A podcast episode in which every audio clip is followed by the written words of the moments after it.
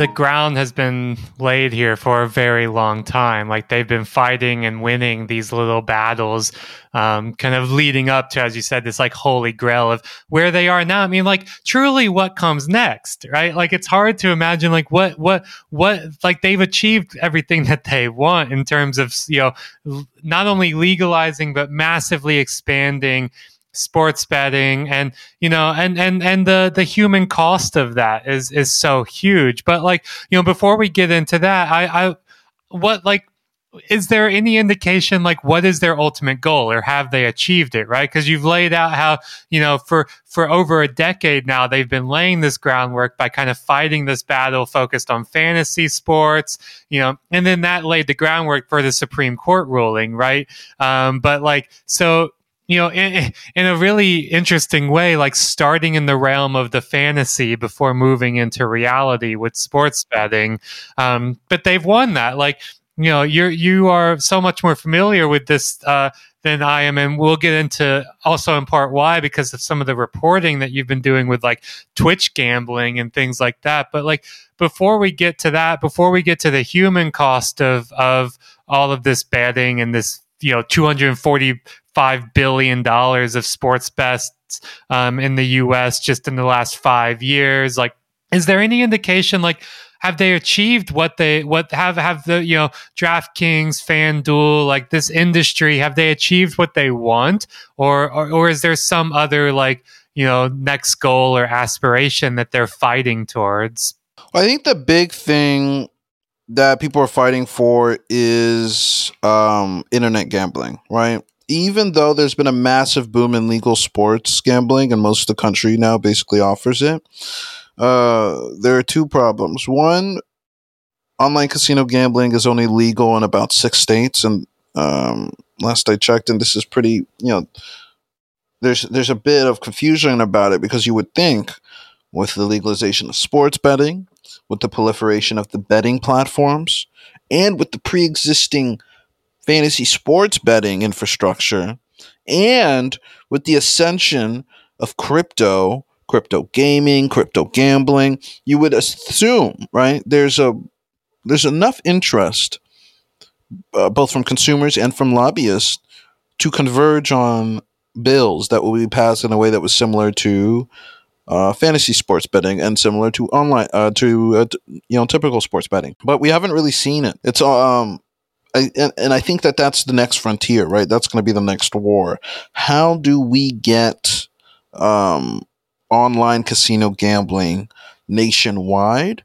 And how do we um, get people to understand how profitable it is? Because it's it's like three to four times more profitable than sports than sports betting, right? Uh, there's an AP report where they have you know they have um they have um uh, an attorney uh, Lloyd Levenson, who represents a lot of Atlantic uh, City casino companies, and he write and you know he says in the interview, it's a mystery to me why we have thirty or so states that have sports wagering and only six that allow iGaming. You have to scratch your head as to why, right?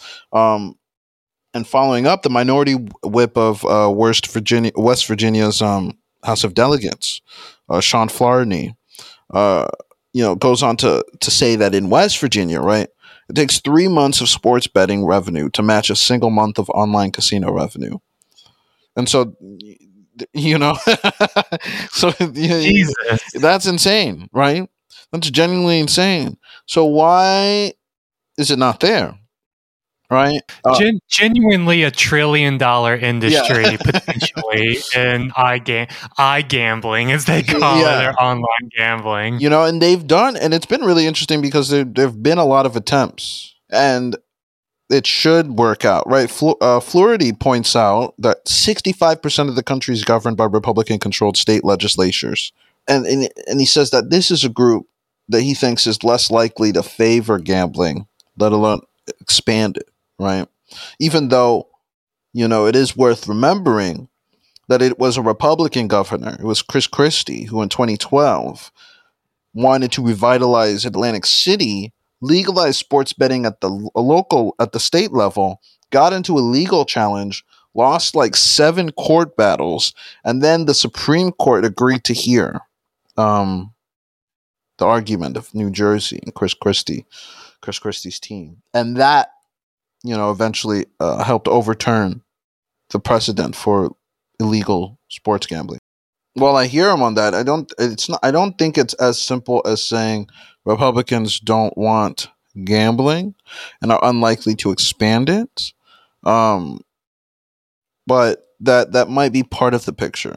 He also he also tries to suggest that um, you know with the federal pandemic aid, with the stimmies that were over, um, you know, states are now looking for money that's going to help them uh, continue operations without raising taxes, right? Um, and that's why internet gambling is the place to be because it's a trillion dollar industry for you and me, right? And it's gonna it's gonna rein in the tax revenue, even though they're almost certainly, if they do it, they're gonna do the same.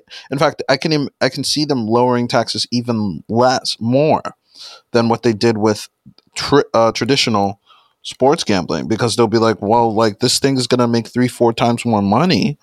We should make the rates even lower to incentivize even less betting elsewhere so that people focus their time, attention, and capital into building this out. But all this to say, iGaming, as they call it, right? iGambling, internet gambling, internet casinos, online casinos are the big push. And there have been a really big concerted efforts to do this, right?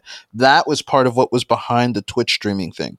Yes, it was because of, you know, yes, there's a lot of complicated and moving parts that are hard to synthesize in a reporting right you know there is the fact that there are these island casinos that sit at the center of um, you know massive money laundering and criminal operations uh, and that's why they're homes to uh, they're home to a lot of really experimental and eclectic uh, gambling operations.